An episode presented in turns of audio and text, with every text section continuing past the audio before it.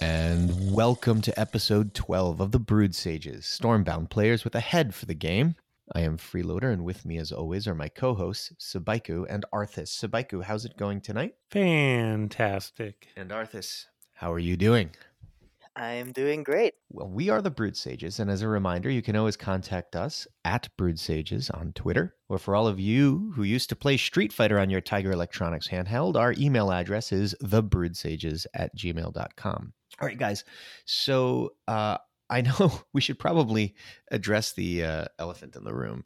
Uh, a couple of weeks ago, we announced that we were going to a every other week schedule, and that lasted all of one week, and we all kind of missed it to the point that we're back now to a weekly. Yeah, um, we experienced some uh, withdrawal symptoms. Severe. so now we're back, and um, as part of that, uh, we we started getting some feedback, really positive feedback about the meta report and its impact on some of our listeners.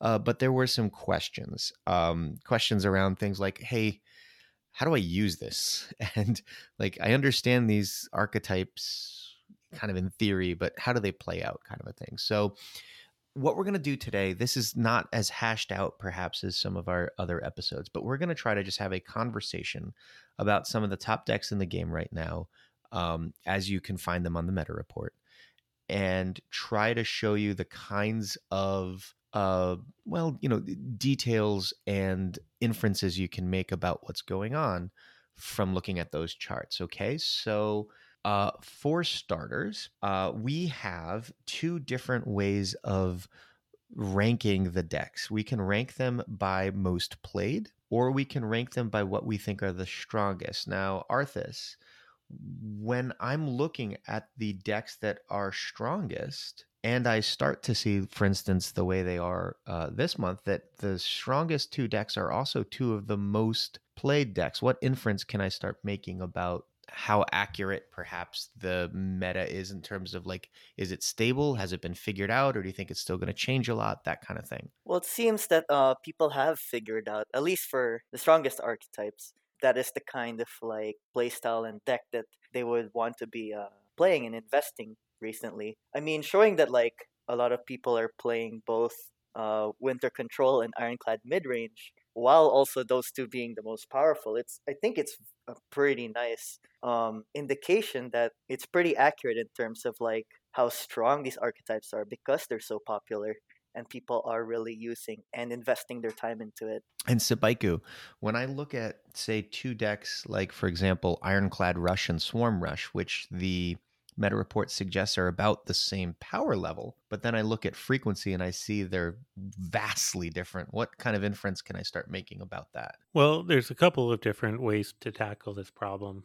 You know, the first one, you can look at the ironclad rush and say, people just don't understand how strong it is, and that's why they don't play it. That's definitely one way to look at it. Although, looking at our power scores, it's it's pretty solidly middle of tier two. It's not so strong that you're really going to go out of your way to play it unless you already have those cards at a high level. Mm. And I think that that brings up the second way to look at it, which is just Ironclad Rush is a lot more expensive to play if you don't already have high level linked golems or destructo bots or uh, Hearthguards. Maybe you want to run Hearthguards as a finisher, but that's another epic you have to level up. It's an expensive one to invest your resources in, and if it's not clearly one of the most powerful decks in the game, maybe you don't want to put those kind of that kind of resource allocation toward it. Whereas Swarm Rush is one of the less expensive decks to make. There's a lot of commons you can put into this, you know, Doppelbocks and Dreadfauns. Um, cut out the Dreadfauns. I don't want Reckless to get mad at me.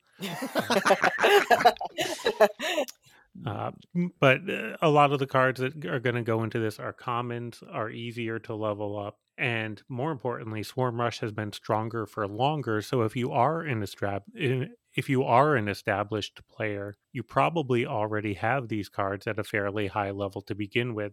And that lets you continue to use the cards that you have played, even though it's not necessarily the strongest deck, it'll still win you games. Yeah, one of the uh, decks that I find most interesting when I'm looking at my at, the uh, the the donut chart here, the frequency score, is uh, the fact that Shadowfen Rush, which we believe to be the strongest by a decent margin rush deck in the game, is also pretty much tied for Winterpact Rush as the least played rush deck in the game. Um, I think I, I think people just don't understand how good it is. If nothing else, today we want to point out Shadowfen Rush is the way to go. It is nuts, but I think it lends a lot. Of No, of... don't play it with nuts.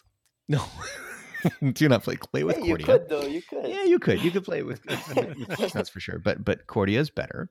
But I think it lends a lot of credence to what you're saying that there's a certain player base that has already invested so much of their resources into leveling up a deck, and that deck happens to be uh, a swarm rush deck because it was so good for so long that they really don't have the ability to change their deck to suit a meta. This is no longer the overpowering swarm rush deck that Berzosa admitted Sheepyard had to nerf to to you know or well indirectly nerf by buffing all these controlled cards like void surges, right? Uh, it's not the same deck anymore. The, this is a different meta, and that deck doesn't overpower everything, but it's still being played at such a high level. I think because you know to a certain extent, this game does kind of lock you in. If you've put all your resources into a deck, that's the deck you've got. It takes either a lot of time or a lot of money to just be able to pivot decks like that. Uh, Arthis, you're probably the best equipped to tell us how much money it takes to pivot. Oh boy, don't remind me of my irresponsible spendings. but I mean, it's also a bit different because for people who have invested on things like the overpowered Swarm Rush from before, I mean, people were doing so in the in a different environment as now. So like back then, like back when Paladins were uh, still in charge of Stormbound and its changes, you know, like any changes you find are usually takes like several months and sometimes those changes are like they don't even matter right? So it's it's it's much easier for people to like uh think oh okay like swarm rush is like so good and like changes aren't ma- being made that frequently. It's a very safe bet to invest a lot on swarm rush right now because that's what the trend is. But you know recently now that sheepyard is doing these monthly balance changes and and they're pretty significant changes to it that it people have to like uh recollect like their mindset in terms of like what kind of cards and resources they want to put their time onto and that definitely affected like someone like me.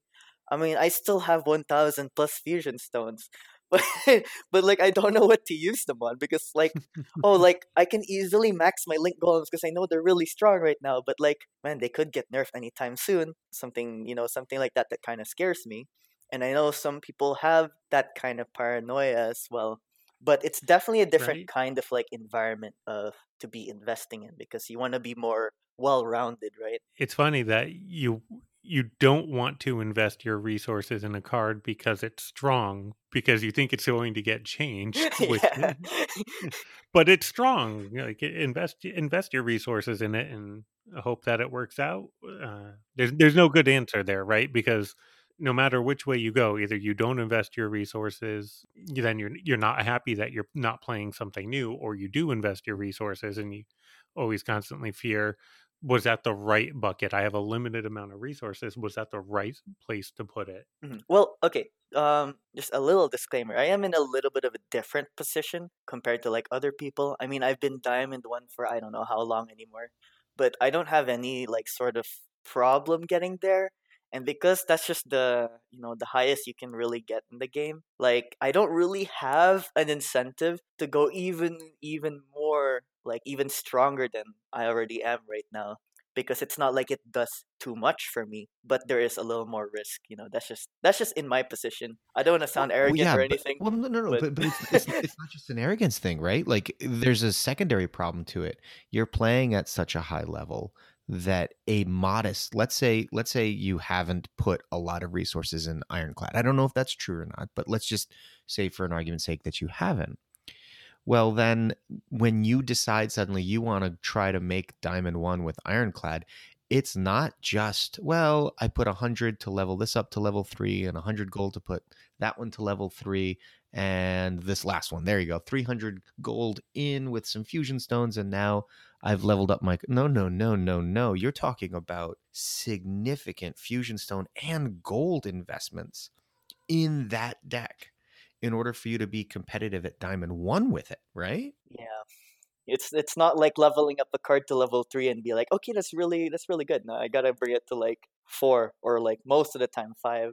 Right. it's a lot, and it's like there are times when like I don't even need to bring them to five. Like like people have been uh judging me for not up not maxing out my green protos, my saber paws, my hunter's vengeance. Uh, like Green Proto's probably not gonna get changed anytime soon. Hunter's Vengeance was recently changed, so that's pretty safe. Yep. But like, I don't need to max them because I'm already good enough where I am, and I am still competitive. I don't really have an incentive to uh, use all of my hoarded up like fusion stones and gold, and also because I am also looking forward to like the new cards because they are you know thinking of releasing new cards like frequently. So maybe there is a really good one that I would love to spend like 400 fusion stones on or something like that.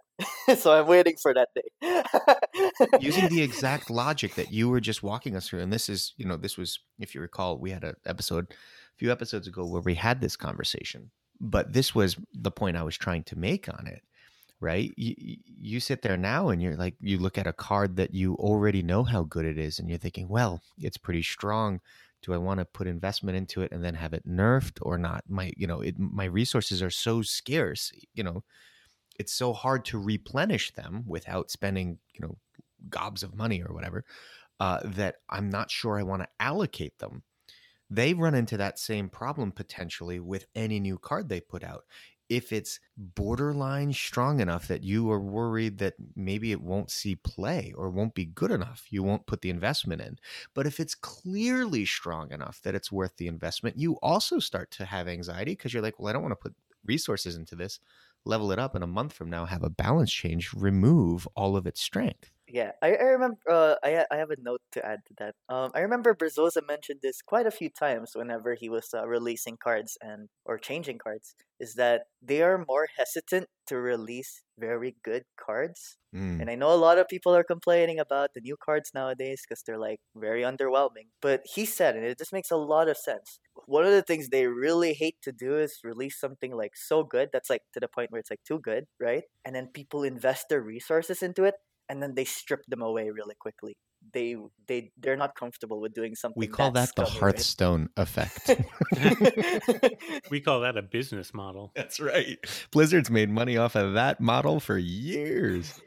But I do want to. Yeah, we're wandering a, a We- little we are- bit. right. It's a good conversation, but it's definitely touching on something we've already talked about. That's okay. Uh, but it's a, a valid reason, I think, why you start to notice a discrepancy between frequency and power, right? You will see decks that are not that strong, and a lot of times it might just be because that's what you got and you don't really have much else. Right. And and to to some effect as as players who've come from a game like Hearthstone, it's actually one of the things that makes uh Stormbound so endearing is the fact that the meta never really settles and people aren't all jumping onto the next hottest thing because some of them, you know, they are where they are. They make slight movements in that direction. They maybe take the edge off their rush deck and bring them more into the mid range kind of a thing.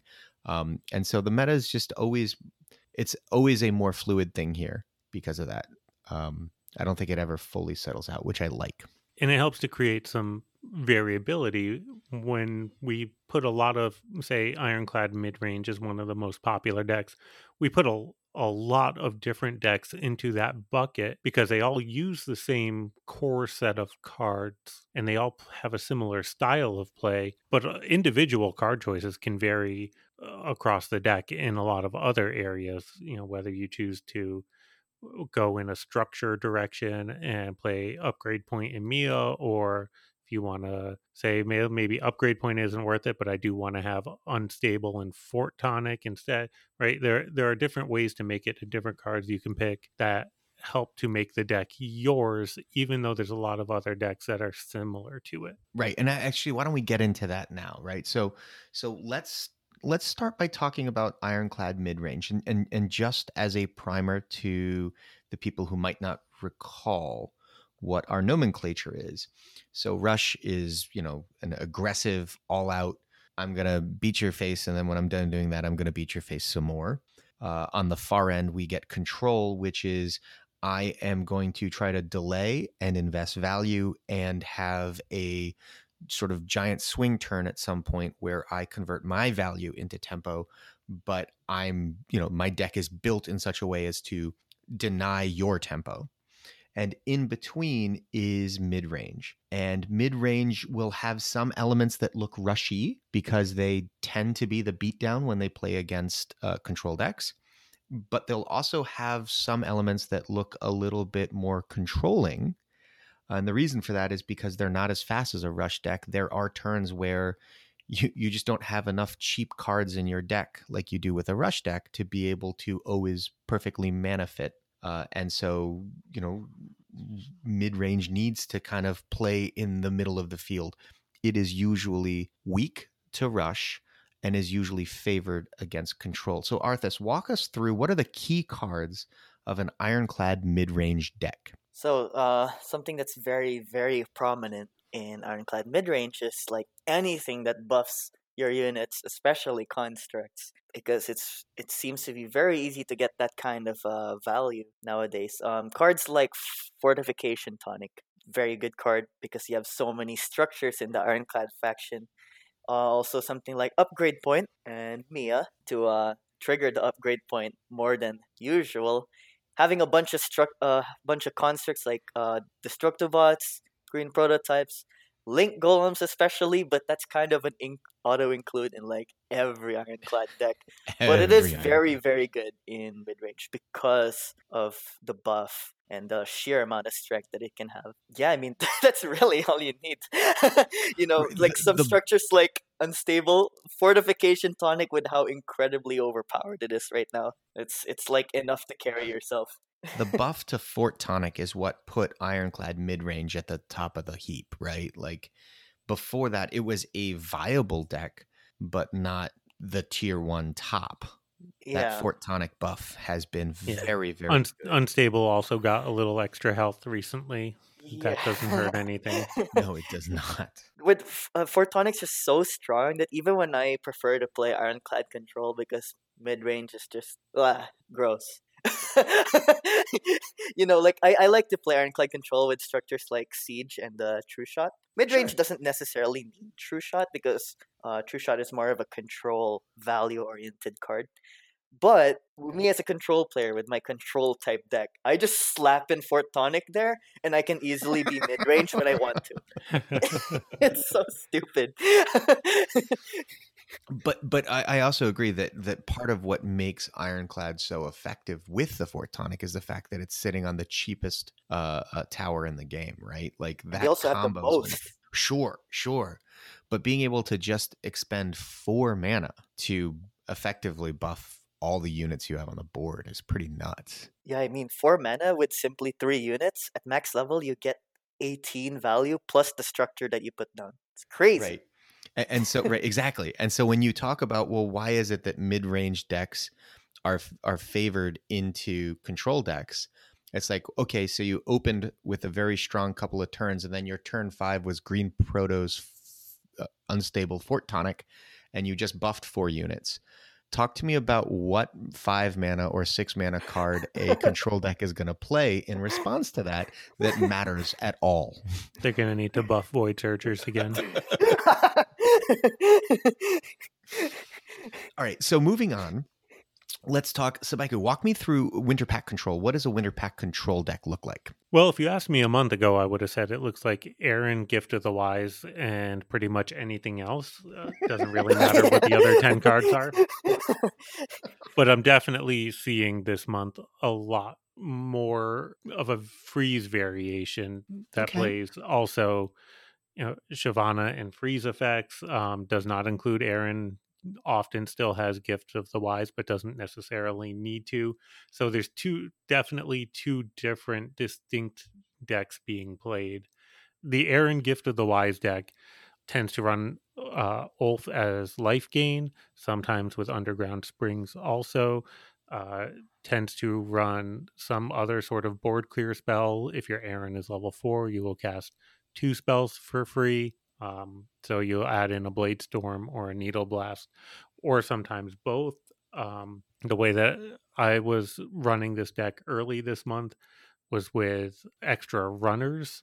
So with Tigor and Siren of the Seas makes it a much more expensive deck, but those are two cards that can be used flexibly for defense or for offense, which is just makes it a lot more a lot more fun to play. The freestyle deck we'll talk about in a little bit that plays a very different set of cards, but there's one card that is played in both and that's Void Surgers.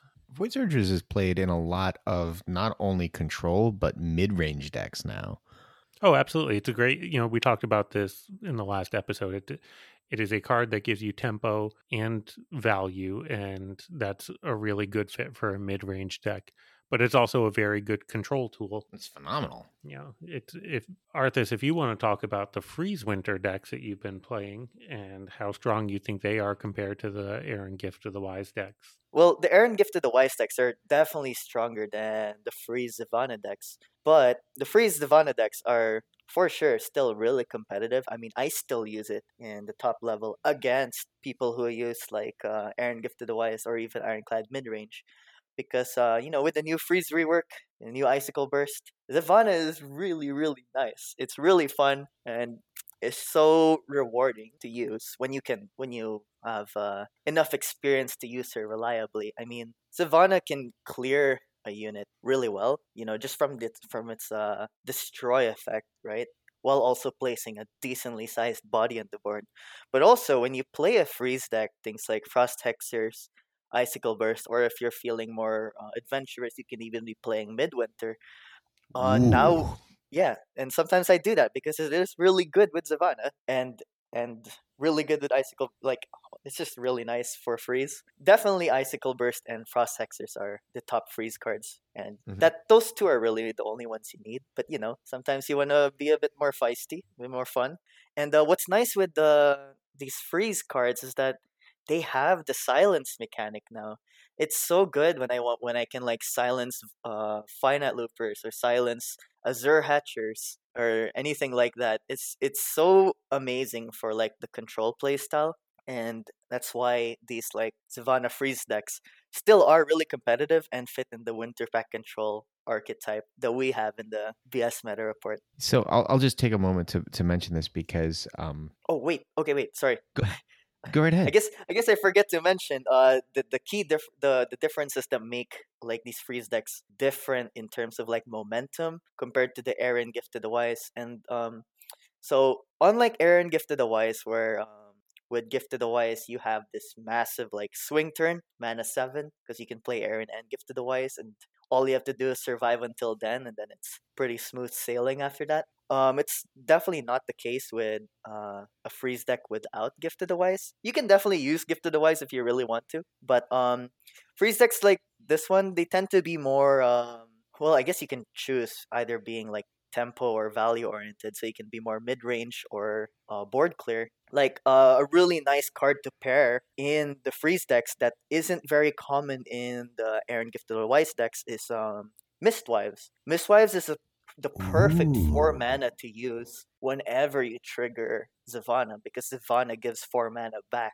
You get a free Mistwives. Not only that, Zivana is a large body. Mistwives like all the time triggers off Zivana. It's No, a oh, that's really, really nice synergy for that. yeah, it doesn't move either, so it's not going to hurt itself on, on play. You also find a lot more cheaper units in these freeze decks because you don't have such a massive swing turn at mana 7. Like you can find more gifted recruits, Rimelings, or Westwind, or even like Hunter's Vengeance, right? Because you're you're gonna need to have those kind of cards to like survive the early game. But eventually, like um the kind of Zivana value you get and the synergies you have, like with me, I I love to use Ubis, Mistwives, sometimes even Edric. Edric's another amazing four mana card to pair with uh Zivana. Uh, those those cards really synergize well. Min- Mistwives I already mentioned, but with Ubis, like when you place down Zivana, Zivana straight up uh, contributes two unit types, and that's Dragon and Hero, which That's synergizes good. very well with Ubis. And Ubis also being a decently large body,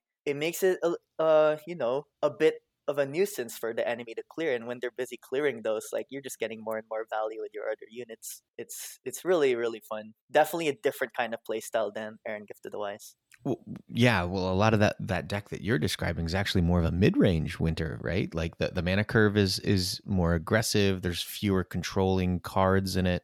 Yeah, It's much more like like not for nothing. Mistwives is a tempo play. you can definitely build it with a mid-range bent or Mhm. you know the the version that I lost to twice today, which was more controlly with Yeah. more freeze effects, with midwinter, with a moment's peace, Yeah. and with Ulf for life gain. Um, so you can take it in in different directions. But I want to point that out that that is a limitation of our meta report, right? Like we lump both of those freeze control or Aaron gift of the wise control decks together because we don't really have a good way to separate them and still keep it convenient Well, for I mean, the you, people you that can are you can contributing. still uh, you can still say that. I mean, especially me when I was submitting my uh, my reports, when I was you know when I was contributing to the Winter Pact mid range, I am also talking about the freeze, the freeze variants because you can use the deck differently. Like the ones I was talking about just now, yeah, they sound more mid range. Um, but like another version that I've been playing recently, I have like execution, very good nowadays, especially in the top level because of like Okay, Pillars of okay. Doom or True. Shot. I also run well Void Surgers, but you can use that all the time. I even run things like Crazy Bombers. You know, like it, those are definitely more control cards, less Right. mid range, but like you can still use them. And this type of like freeze deck can fit these two different Winter Pact archetypes. So it's really nice for that. And there is definitely some blurring of the lines there. It's it, it it's tough to put things neatly into buckets for sure. hmm But we do our best and we hope that it helps people out. Yeah, I mean, you you probably could find a, a Shadowfen Rush and a Shadowfen mid range deck that are you know ten of ten of twelve cards identical, right? one has butchers and and and one has Bragda kind of a thing. Yeah. Like Like- right, right. It's not it's not too far off sometimes, and that's a little bit of a challenge for us when we try to parse it out. But we, like you said, we we do our best. I, I do want to give a quick shout out to Sheepyard. The new freeze effect is phenomenal. I, I I think adding in the silence effect to it has been fantastic for exactly the reason that Arthis uh, talked about two episodes ago, which was there is now an actual second winter faction archetype available to people who want to play it. And even better, it runs a whole bunch of Winter Pact cards, which is a little unusual for Winter Pact or has been over the last several months. Um, the one sort of I don't I don't even want to say it's criticism because I I- I don't want to be critical of it, but um, the one thing that's a little unfortunate is that it is such a perfect implementation of silence. In the same month, they drop Stoic Protectors. Right. Yeah, definitely undercut the Stoic Protectors a little bit. If if they had given Stoic Protectors a, a month to shine and be the silence effect and, and and give people time to play with that and figure it out and see if they liked it before making this impact, I think we would have seen a lot of Stoic Protectors. I think Ice Lance is just a better Stoic Protectors. You know what I mean? Like it's just ah, it's it's it's a little bit of a shame they both happen simultaneously because the free stuff is so good. You said Ice Lance. yeah. uh, Wrong one Wrong mana. game. Wrong one mana. Ice spell. Yeah. Wrong game. My fault. All right, so moving on. Moving on. Uh our, our third deck down is Shadowfen mid range. Um does anyone here feel like they know the Shadowfen faction well enough to discuss a Shadowfen deck? I Actually, I'll give this one to Arthis so that Subaiku can talk about Rush. Know how the Shadowfen faction works. All right, here I, I I will do the primer for these two decks. Okay, so guys, you're going to be running Hags and Helios in both of these, Okay. recruits and Green Protos in both of these. Uh, you'll run Rain in both of these. Uh, and then Arthis, talk to me about Shadowfen midrange. What's it running that's different? Mid range. All right. So, you know, with decks like mid range that love to uh, put a lot of tempo and like strength on the board, it's really, really nice, especially with Shadowfen and Toad spam, things like uh, Rain of Frogs as their hatchers. It's really good to have cards like uh, Prime Oracle Bragda to buff up all those one strengths. Uh, similarly, you can also have Claxi or uh, Kindred's Grace, especially with the you know relatively recent Kindred's Grace buff. It's also really nice for that. Um, you know, at like the eight mana turn, you can get a Rain of Frogs Kindred's combo, and that's just a lot of strength that the enemy has to deal with, and that's one of like the defining factors for Shadowfen mid range, and that's the uh, buffing up the toads that you spam on the board. So let's talk about the pros and cons there of Bragda and Claxi and Kindred's Grace. Mm, okay, so firstly, Bragda being a legendary, although Claxi is also a legendary, Claxi has um, you know been in the game much longer than Bragda has, has.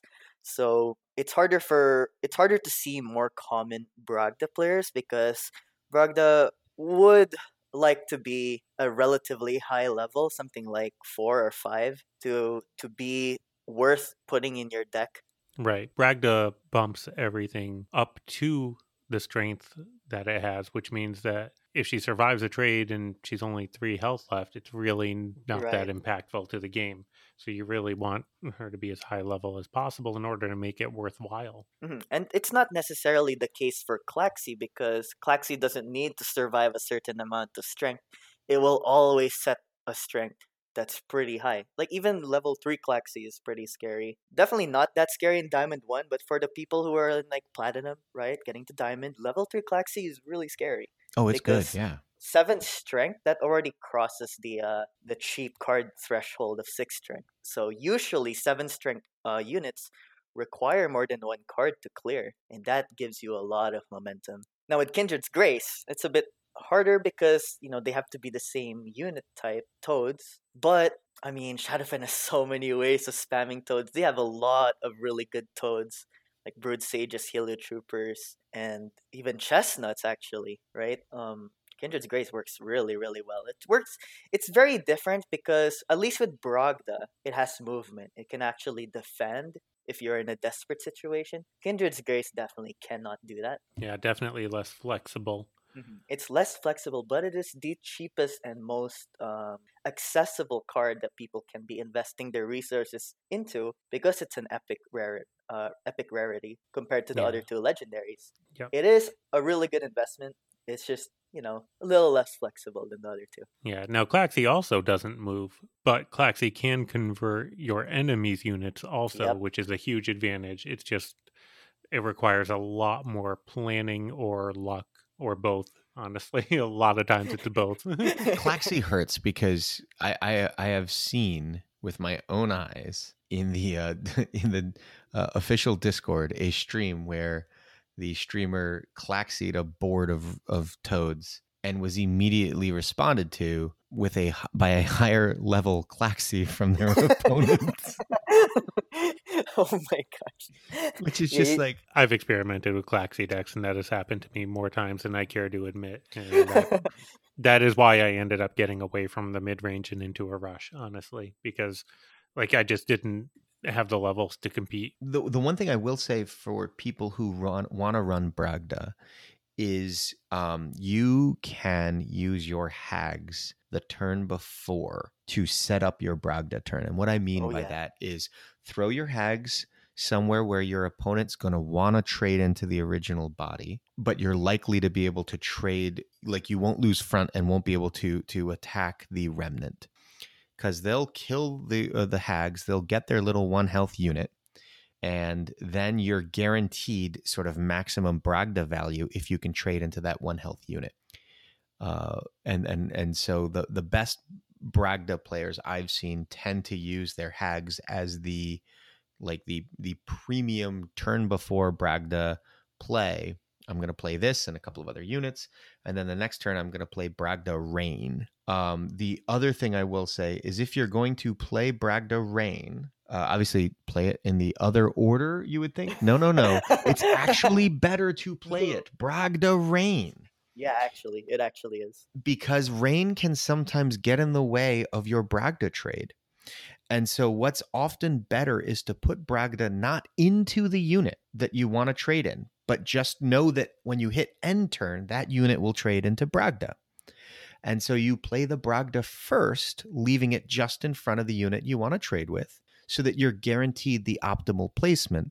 Then drop your rain and hit end turn and wait for your opponent to concede. That's the to play Bragda. All right, so Subaiku, now that we've talked a little bit about uh, Shadowfen, Shadowfen mid range, uh, what's different about Rush?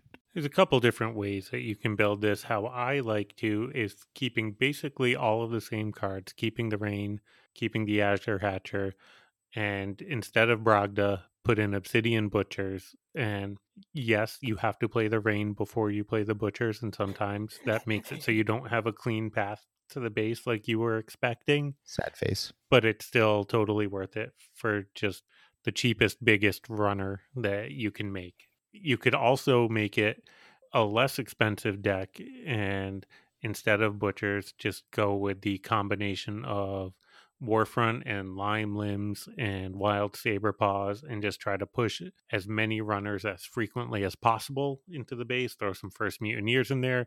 That is that is certainly an option. Um, I just really like the combo. D- didn't Daniel create a a, a, sh- a Shadowfen David. Rush It deck? was Uh, David. David. It was David. David. Yeah, D- David D- G? that's right. Oh, David G. Yeah, uh, yeah, he yeah, like a- yeah. He was pioneering Shadowfen Rush with his extremely low mana. Three curve. mana and less the entire deck. Every card, three mana or less. Yeah. Oh and it was it was so amazing uh using first mutineers and north sea dog as a really nice synergy because right, right, right. you can you can pull that off at six mana as, as like earliest which isn't even that uncommon but seven mana is basically guaranteed if you get both cards in the seven mana turn to pull off the north sea effect and then he also plays things like uh faithless prophets cheap really strong body right that can put a lot of pressure on the enemy base when left unattended Yep, and there are some that. really That that was how I made diamond the first time was with faithless prophets in my deck. It's just Mhm. a very underrated card because the negative effect, the downside is is significant. But I mean, you can just you can push so much damage, and it allows you to punch up into something big and clear it out of the way. Oftentimes, it'll leave a one health minion that then turns around and becomes your enemy's one health minion, which means your butchers will go right through it into the base. Yeah, Very and true. there are also a lot of really advanced techniques that you can do with faithless prophets and the way that uh, they convert first when they're poisoned before they move forward. So you can even like toxic a unit near the faithless prophets on the enemy base. And that faithless will actually guarantee move into the enemy base at the start of their turn. And that's that's actually really nice sometimes, especially when you pair it with Toxac. Such a bizarre interaction, but yeah, I know fun. it's so cool. It's it's a bit harder now because Toxac does six damage now, unlike the five that it did before at max level. Yeah, I'm wondering if I don't want to level up my Toxac from no, level no, four. no, no, no, you should. anyway, um, there's also the more reliable advanced technique that I want to talk about, and that is not even using Faithless Prophets as the pocketed unit that's going to hit the enemy base. Like, let's say you had Helio Troopers. Helio Troopers is a pretty nice large body for three mana, and you also have Faithless Prophets. Let's say you wanted to put both of them in your base. A lot of people might want to put uh, Helio Troopers on the middle middle columns, and then uh, Faithless Prophets in the corner, you know, next to the Helio Troopers. And, you know, it's not uncommon for someone to be able to do some sort of damage to the Faithless Prophets, even if the Helio Trooper is in the way, and just completely convert your, like, pocket card there. What you could do instead is actually flip the positions around. Helio Troopers in the corner, Faithless Prophets in the middle, and what's so nice about that is that they cannot ignore the faithless prophets because of how powerful, how like strong it is. They need to put damage into it, and when they do, even if they convert it, right now they have an enemy unit there that is protecting your helio troopers better than any of your friendly units can and that's that i find more success in doing something like that using the faithless prophets as some cor- some sort of gate or protector rather than a high risk pocket card Yeah, I totally agree. Uh, the combination that I really like doing like that, Arthis, was I played Faithless Prophets and Azure Hatcher. And so what I would often do is use my Faithless to protect one or two units, like you just said. And when my opponent put their weakest minion into my Faithless to convert it, just because they're like, well, I don't want to expend more damage than I need to here, I'll just put my recruits into it, right? So now there's like a three health Faithless left over that's now my opponent's. Well, on the beginning of my next turn, I just put my Azure Hatcher back into it. Always one health. so it reconverts it back and then just spams Toad everywhere. and I've base locked. it was just, it, it was the first time I did it. It was such a cool two turn like interaction of guaranteeing you know units on their base and when when i base lock the second turn i'm like oh this is this is one deserves the other if you're going to play with Faithless, play with at least Azure, but maybe even Hysteria. And you, you don't even need to play Azure after it got converted. You can play it before so that there is a one toad right behind your Faithless. So at the start of your turn, it auto converts. Yeah. It's, so it's really cool. So so hopefully this gives you an idea of the differences between a rush deck and a mid-range deck, right? So the Sh- Shadowfen rush and mid-range decks both have similar cores to them, but their play style is slightly different in that Shadowfen Rush includes several runners like Lime Limbs and more importantly Butchers trying to hit you in the face early, hard, and often, whereas Shadowfen Mid Range is looking to try to prioritize those same sort of Toad spam cards in a way to beat control by similar to what Ironclad Mid Range does with a tower and fort tonic. Shadowfen mid range is trying to do with Toad Spam and some giant buff that just takes it all away from an AoE. Um, but aside from that, the two decks are fairly similar because they come from the same faction. All right, guys, with that, we'll call that good enough for today. That gives you an idea of, of the top two tier one decks and the, the top two out of tier two. Um, and hopefully, it gives you some appreciation for um, understanding what the archetypes tend to look like and what their priorities are. Um, how to read the frequency score and understand what's being played more often, what you're likely to encounter, but also how to cross reference that data with what we think are the strongest decks in the game. It is not surprising to see that Ironclad mid-range being the what we think is the strongest deck in the game is also effectively the most commonly played deck in the game. Sure.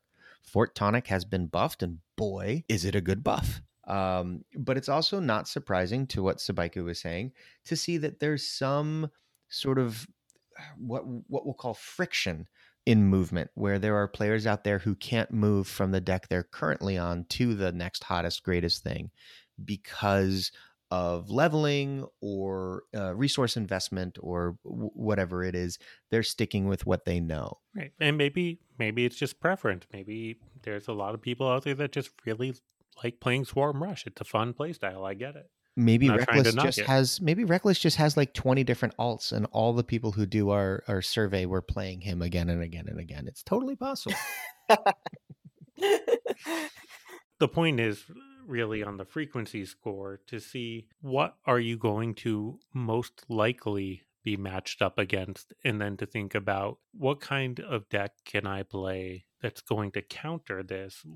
How can I make sure that I'm going into it where at least I'm favored in most of my matchups as opposed to being unfavored in most of my matchups. Right. And and and also, you know, to the point that we tried to make last time, make decisions based on the kind of deck that you're intending on playing, right? So if if you're looking at it saying I want to be a mid-range deck, for example, uh, and but I'm worried about all this swarm rush out there don't put execution in your deck. Void Surgers in your deck, right? You you need to deal with multiple units and they're all pretty small and cheap. Give it that extra level of thought about well, no matter what, I want some tempo on the board, so I'd like something with a body. And I need to deal damage to lots of things usually, not just one thing. So let's not go with fell Flares, let's go with Void Surgers. This is true until they nerf Void Surgers, which may happen soon, in which case, never mind, fell Flares maybe. that ends the main portion of this episode, which means it's time for me to remind you to follow us on Twitter at Brood Sages. And you can always email us at thebroodsages at gmail.com. which brings us to the next thing, guys. We have received some emails and comments this week. Uh, we received feedback from Debnath, self-made. Uh, he said, quote, this was one of the most enlightening episodes so far, meaning episode 11. I even made an Aaron deck that works quite well in mid gold. Also, the meta report is such a huge, helpful, entertaining piece. Please keep it going. It's me, Shade said, great podcast as always. Sven said, First of all, just want to thank you for taking the time and effort to put together the podcast. I love the content. But he also asks us, guys, a very important question. And I want to put it out there right now because we will be giving you guys this content. You ask for it, you will get it. Maybe not tonight, but soon. Quote, I would love to hear about your beer interests. After all, you are the brood sages.